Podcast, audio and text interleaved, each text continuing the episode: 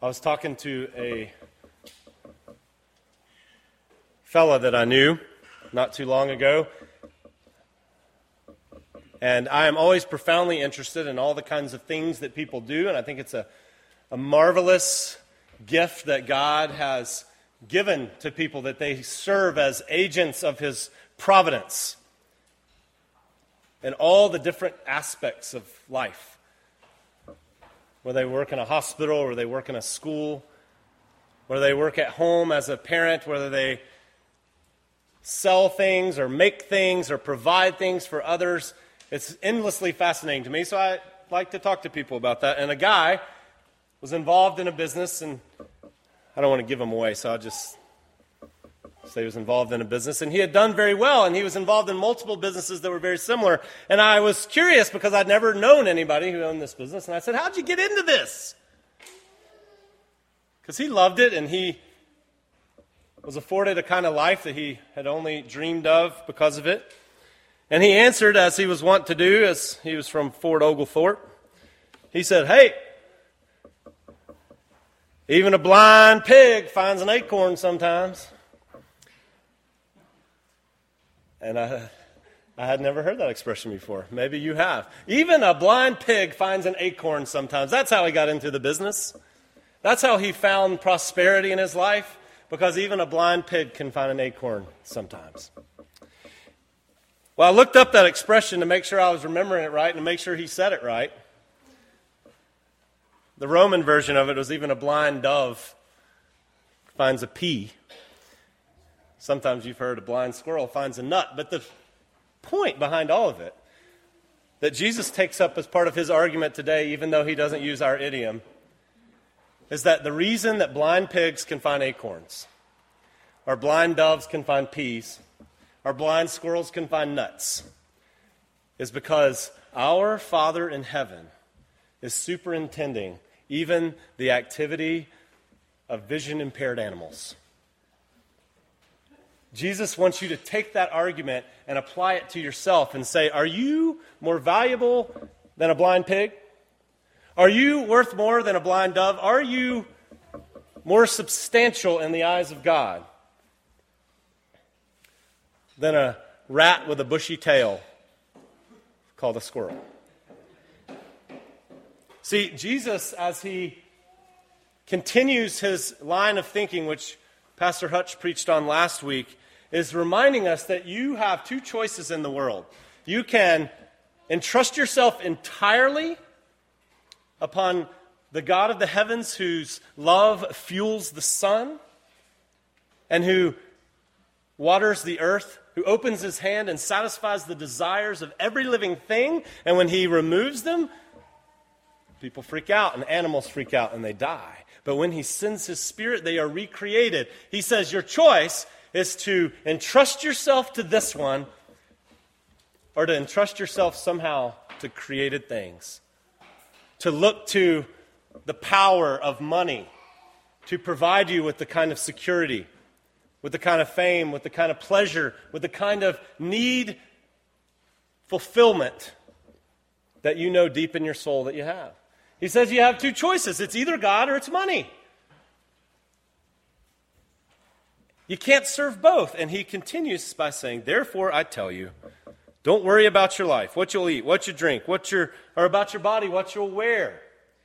And as he goes on, talking about these, some of these uh, of Maslow's hierarchy of needs, the bottom base, the most critical aspects of existence. He says, Look, pagans run after these things, godless people run after these things. Pagans, the nations, people who don't know their right hand from their left hand, people who are led along by their own noses, who say confounding things like follow your own truth. Those people, they don't know any better. And so they give themselves to the pursuit of money. They give themselves to the attainment of their own needs. But you belong to a Father in heaven. So you don't have to worry. See what he's doing right here, as he reminds us that God leads even blind pigs, he's trying to give you a way to battle your own practical atheism. You realize that this is a constant threat to you, practical atheism? The psalmist says, The fool says in his heart, There is no God. The wicked, in their thoughts, there is no room for God. What happens when you get worried? What happens when you become fretful? What happens when you start to wonder what's going to happen to you? Isn't it that you're starting to envision a future where God isn't? When you get overcome in the moment, and it happens to you like this, isn't it that you're overcome in that moment with this thought that God will not be there next Tuesday? Yeah, yeah, maybe he was there in the past. He might possibly be here now, but there's not a chance on July the 14th that he's going to be there. And who knows where he's going to be when I hit retirement age? There's a kind of practical atheism that, that comes over us when our insecurity, and we're insecure little creatures we don't control very much, even though we have the illusion of thinking we do. We live in a dangerous world. We are perpetrated against by all sort of news networks and politicians who only exist, and this is a quite a cynical statement, to rouse your fear. they don't think that's why they exist, but that's why I think they exist. There are people who make lots of money over you being godless, over you not thinking that God will be there tomorrow, over me not thinking that God will be there tomorrow. And so he urges us do not be practical atheists. Do not crowd God in his lavish goodness, his littering of mercies every place. Do not crowd him out of your thinking about the future. Are you going to be sunk? That's what godless people do. You should be Godful people.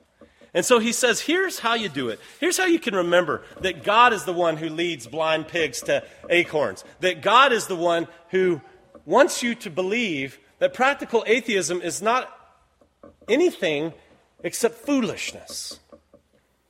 He says, here's what you do give consideration, give up control, and go after God.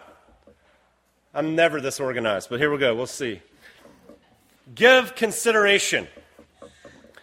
Therefore, I tell you, don't worry about your life, what you'll eat or drink, or what your or body, what you'll wear. Isn't life more important than food, and your body more important than clothes? Look, look at the birds of the air. They don't sow or reap. I ain't no farmer. I think this is a farming metaphor, right? You plant stuff and then you harvest it later. Well, a bird is irresponsible. They don't do none of that. They don't even have a 401k set up. They don't store away in barns. And yet, in their great and colossal irresponsibility, your heavenly Father feeds them. Jesus, as he's trying to combat our practical atheism, you can imagine, is sitting on a mountainside. He's outside. And he's just looking around. He picks birds. He does this in other places where he's trying to assuage fears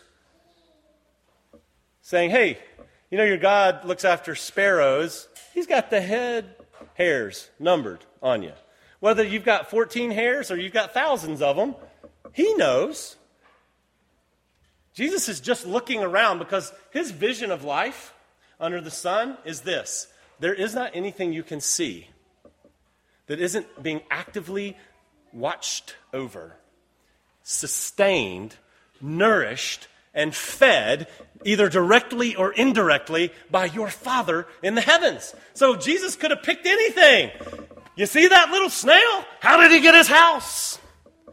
He walks around with a house on his back because his heavenly Father put a house on his back. You see that skunk? How can he protect himself with that malodorous arsenal? Your heavenly Father gives him protection. He's just looking around the world. Show me a mountain. Show me a mulberry bush. Show me a flower. Give me a daffodil, a daisy. And Jesus says, It's a God bathed world. So I can draw inferences from it. And he urges you do the same. Consider, think about it, look around the world. Some morning when you wake up, you who are overcome sometimes with a sense of worry and anxiety about all that must be done today, just pause for a minute and think what did I have to do with the rising of the sun? Did the sun come up this morning because of my being responsible, dutiful, faithful, and competent? Or did somehow or another the earth keep spinning on its axis? Did it rotate the right way? Did I wake up with breath in my lungs because someone was up to something all night while I was snoozing? He says, pause, consider, think about this, look around. At our house, when Diggy, after he had been murdered, there was a time where we had no dog. Now we've taken Church Lady, we have stolen her from the church. For a time, there were rude intruders called raccoons, and most abysmally, a possum, who decided that the hole through our screen porch door was their invitation to take our dog food. They assumed that they were welcome onto our porch. There's nothing that is more angering to me than a possum. I'm sorry to say this, possum lovers of the world. But a possum not only will it make you mad just by being there, by its grossness and its, its indelicacies, he'll also make you mad because as you try to shoo it off, as you try to get it to go, it just looks at you with those cross eyes. It just stares at you contemptuously, like it's mocking you. Okay, maybe I've gone crazy. But this possum would get on our porch, and I'm the only person in the south of Lookout Mountain that doesn't own a firearm. I apologize. I'm not fulfilling my manifest destiny as a human. But you know what I do have? I have baseballs. And I've got some sticks. And so sometimes late at night when this possum would come on the porch and I'd hear it out there prowling around, and my ire would be inflamed. I would run to a bucket of baseballs and I'd gather up several of them and I would start heave hoeing at this possum. And he would look at me with contempt. Sometimes I'd hit him, sometimes I'd miss, but always I'd be infuriated. One time he started out the door and I had a stick and I walloped him on the backside. He tumbled down the steps. I think that night he was back 15 minutes later. I was more angry. He was going across the yard. I hit him. 15 yard curl. Right in the side. He kept going. He came back the next night. God says, Consider, even a blind possum is protected from your rage. I'm ensuring that a blind possum gets to eat quality cat food and dog food on your porch. And you're much bigger than he is. But he came to the one house in the whole county that doesn't have a firearm. I ensured that.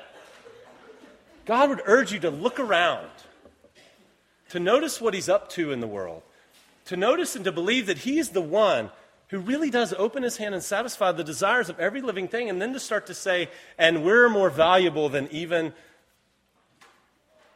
the creation. We're the apex of it. We're the ones created in God's image, and Jesus urges us to consider his watchful care. And as you give consideration, you realize what he's urging you to do as well is he's, learning, learn, he's urging you to sort of refurnish your imagination. Because worry is all about an imagination that's galloping at a furious pace. You may not realize this. But let me tell you how it is the case. Well, I realized this. I listened, I don't know if they're here today. I listened to someone in our congregation one time tell me, Oh, our three year old loves Pirates of the Caribbean. And at first I was scandalized. I was like, What? They do what? Because I've seen some of those images and I think that is frightening. That kid's never going to sleep for 37 years. But then they went on to say, you know what? They see these images um, and Pirates of the Caribbean, you know, a clanking skeleton with a funny hat and a sword, and our three year old cracks up. These images meant to be terrifying make her laugh. You know why that is? Well, she hasn't learned to associate such things with devilish things, with afterworldy things, with zombie-ish, frightening, terrifying things. So it is kind of funny to see somebody without skin, I reckon, wearing a funny hat. The imagination is what brings the fear. And of course, that's the kind of thing that happens to us all the time. Whenever you get worried about something, your head starts to hurt. There's at least 17% of the people in here, you've had a headache. Maybe it lasted for an hour. So your headache soon had you thinking, and then it might only taken uh, 37 seconds. Your headache had you thinking, I've got a brain tumor. I'm not going to be able to raise my children. My husband's going to have a different wife. I'm never going to see my children get married because you've got a headache. You know why? Because your imagination starts to take you into a godless future. It starts to take you in all kinds of different ways. You can worry about all kinds of different mutually exclusive things all at the same time. Which is why in Screwtape Letters, C.S. Lewis has this senior devil say to the junior devil, Here's what you want to do, if you can. Rouse the hopes and fears of your Christian patient in all sorts of ways in their mind. There's nothing like suspense and anxiety to barricade a Christian's mind against God. Just keep God out of their thoughts. Keep them practically atheistic. And you see what's so sinister about this is it just happens to us. You have to be mindful. That's why you have to pause and consider. Because you can, if you're an inveterate worrier, you'll just be in it before you know it. You'll have just been worrying for 15 minutes and you didn't even realize you were doing it, but all of a sudden you're terrified and your blood pressure's raised up and you're sweating and you're nervous and you're filled with dread. Your enemy would love to keep your thoughts filled with all kinds of worries about what might happen to you and to keep God utterly outside of them.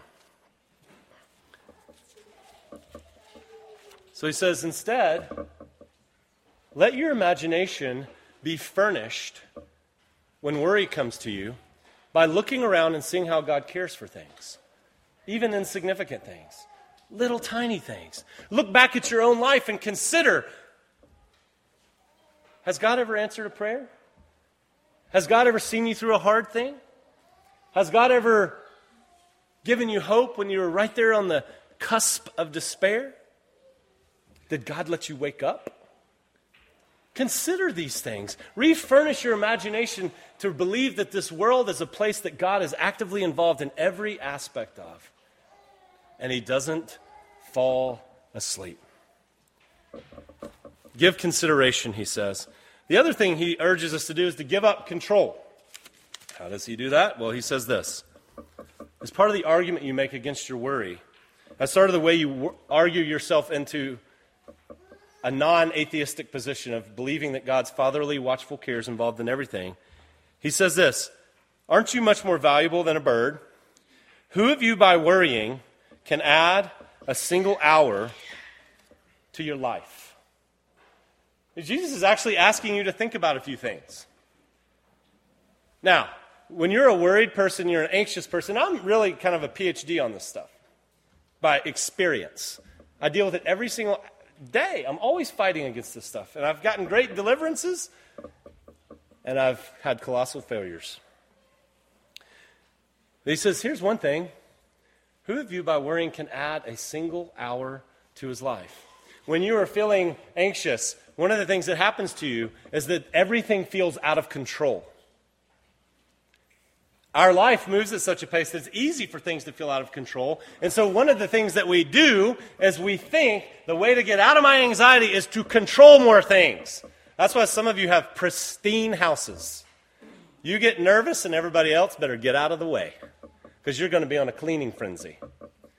Because you're going to have something in your life that is ordered and controlled and pretty when all the rest of it feels out of control.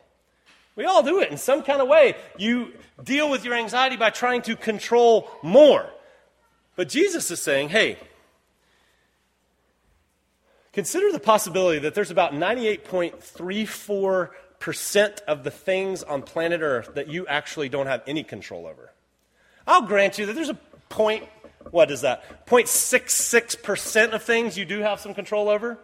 But so much of it you don't have any control over whatsoever. So don't live in a delusional world. In a sense, he's kind of a he's a precursor of a counselor, a good counselor who's helping you live in reality.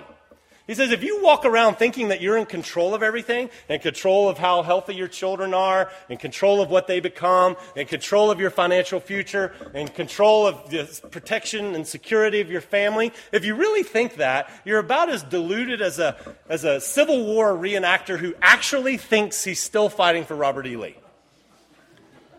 You're dressed up in a silly costume and you're playing a game and you have, you have become someone who's living in an altered state of reality. And Jesus says, as a good counselor does, let me help you reorient yourself to reality. You don't control anything. So much about your life is utterly out of your control. And all that has to happen is sometime or another, just watch what happens sometimes when all of a sudden your dryer breaks and your car breaks and your ankle breaks and your head hurts and your children are out of control. Um, and you just want to throw up your hands and you're like, Are you serious? There's so many things that go on without a hitch sometimes, and then sometimes they all break at the same time, and you realize, oh, I guess I don't control any of this. This is annoying. Some of you have been parents, at least for the first time, when you had a baby. And for a great number of weeks and months and days. You didn't sleep. You know why? Because that baby was in the room with you. And you all of a sudden had this ultrasonic hearing where you could hear things happening in West Mississippi. That baby would go, and you would wake up and you dash over and you say, What's wrong with her? Is she okay? You look at it. You look at its chest.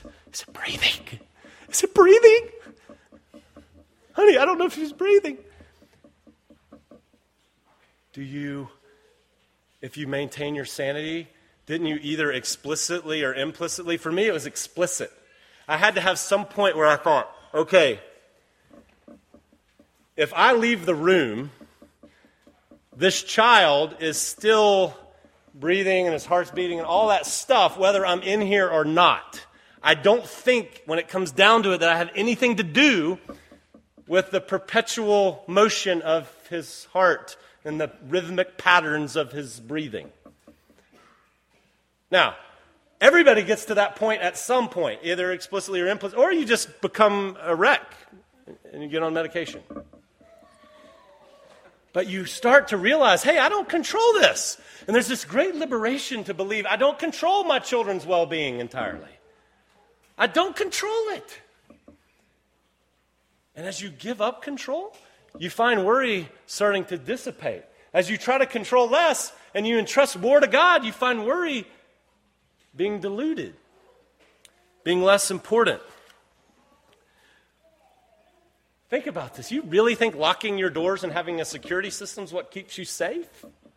Do you think having an arsenal is what keeps you alive? Do you really think that a fully funded 401k is the thing that's going to make your life into something? If you think that you're in control of all this, Jesus will say, You're not! Stop it! You're a deluded Civil War reenactor. And here's what happens is when you're trying to control everything, this is what happens to all of us in our insecurity. You become like a, like a cosmic, penniless orphan in a very expensive universe. And you're walking around bearing burdens that were just too large for you, and they make your shoulders crumble, and they make your joy go away. And God says through Jesus, God incarnate, You've got a father. You have a father in heaven who's, who said, I'm not going to leave you, who said, I'm going to be there tomorrow just like I was there yesterday, and I will be there next Saturday morning and next Wednesday afternoon. and this is not father, this is not your vacation father who's easily agitated and always complaining about how much everything costs. This is not your father who's sunk down in a recliner with his nose stuck in the paper and is easily agitated and can't be bothered. This is not inattentive father. This is father who's staying up while you sleep, worrying about your future for you. This is father whose face lights up when you walk into the room. This is father who takes great delight in watching you sleep, as one of our fathers in here has told me. I love to watch my children sleep because he gives sleep to those he loves. They can rest easy under his watchful care. Jesus says, You have a father like this. So you can give up control, not just blindly, not like Bob Marley, don't worry about the ting, because every little ting is going to be all right. How do you know everything's going to be all right? But God will be there, and control can be offered up to Him. So give consideration, give up control, and the last thing is this: give up, uh, go after God. So don't say, What shall we eat? What shall we drink? What shall we wear? For the pagans run after all these things, and your heavenly Father knows you need them. But seek first His kingdom and His righteousness, and all these things will be given to you as well. Therefore, don't worry about tomorrow. Tomorrow will worry about itself. Each day has enough trouble of its own. Jesus says, Look, it's not going to work if you just try to give up your worry by going and sitting in a corner and trying really hard not to worry. That's not the thing to do at all. He says, instead, what you should do is join the ranks of insecure, frightened, desperate, uncertain people throughout history who have dealt with God. Join the ranks of the psalmist who says, Praise be to God who daily bears our burdens. Join the ranks of the psalmist who says, I sought the Lord and he delivered me from all my fears. I called to you, O Lord, and you made me bold and stout hearted.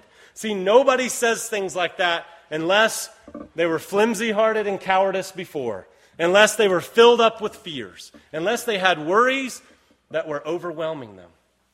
He says you can let your worry be a firewall, you can let your fretting be a blockade against God, or you can let it be an invitation, like a large, unruly dog that walks you to God.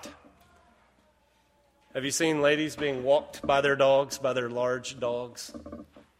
Let your worry walk you to God. Because here's what always happens whenever you let some created thing, like your need for security. So you think, I've got to get more money. Your need to be loved, to be accepted. So I've got to look a certain way. I'm not as felt and fashionable as Pastor Eric. okay, that's a joke. I'm being ironical. When you think that the way you look, the maintenance of your health, your financial security become the main thing for you, they are always going to guarantee you a great deal of anxiety. If I just get a new house, I'll be better. If I just have enough money in the bank, I'll be fine. What happens when you, if you've gotten one, if you got a new car? Do you become a more relaxed person with a brand new car? Do you have more or less rules with children in a brand new car? Yes, please eat a peanut butter jelly sandwich in my new car. I would love for this upholstery to become very sticky unremovable stains. You become a mad person with a new vehicle. The accumulation of wealth does not diminish your anxiety ever, it increases your load of care. And if it becomes the main thing about you, it will just make your anxieties raise all the more. If looking a certain way becomes the main thing about you, it will just increase your anxieties more. And Jesus says, because this is a principle that the universe is founded on. You don't get second things by putting them first. You get first things by putting first things first. That's how C.S. Lewis put it. So, one talks best when one does not say, let us converse. Some of your best talks don't come because they were planned, because they were overly self conscious. They just happened because there was an environment for them. If you want sleep at night, you don't say, I'm going to try really hard to get some sleep. No, sleep comes while you're not trying to sleep. If your marriage is falling apart and you become someone who inspects every single moment of your marriage, it's still going to fall apart. You don't get a better marriage by only thinking about your marriage. Jesus says, you run after God, and then everything else falls into place. You reorder your life and your love so that He has preeminent position and you realize, oh, I'm his creation, and he's my father, and he's resourcing me, and he cares about what I become, and he's the one who provides for me, so I'm going to keep running after him.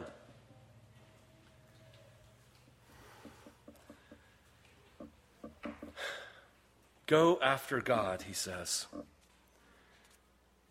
One author has said this Most Christians are crucified daily between two thieves the thieves of the regret of yesterday and the thieves of the worry about tomorrow. And when I read that, I thought, you know what's amazing? Is that's actually right, I think. There's a lot of you here, here who are eaten up with regret because you don't think God was in your past overseeing even the traumatic things. And you're being flanked on the other side, crucified next to a thief of worry about what's going to happen tomorrow. What's going to happen to me? Are we going to have enough? Am I going to keep my job? Am I going to be able to put the kids through school? Whatever it happens to assail you with. That Jesus himself was actually crucified, not neurotically crucified by fake pain from the past or fake pain in the future. That's what neurosis is. You create fake pain to avoid real. Jesus encountered real pain for us, flanked by two thieves. And the one thief who wasn't mocking him said this Jesus, because he saw that he was someone who could do something about it. Jesus, remember me when you come into your kingdom. And you know how Jesus answered him? Dying as he was, ashamed as he was. He said, My son, today, I tell you the truth. Today, you will be with me in paradise. Today. Today is the day that you entrust yourself to Christ. You're always in your faith, either moving away from God or moving toward Him. And Jesus says, let your worries lead you into a kind of consideration, into a giving up of control. Let your worries urge you to go after Christ, who has said, I'll withhold nothing from you. I'll be with you today. As you trust Him, no matter how big your fears, you might find a little paradise even today. Amen.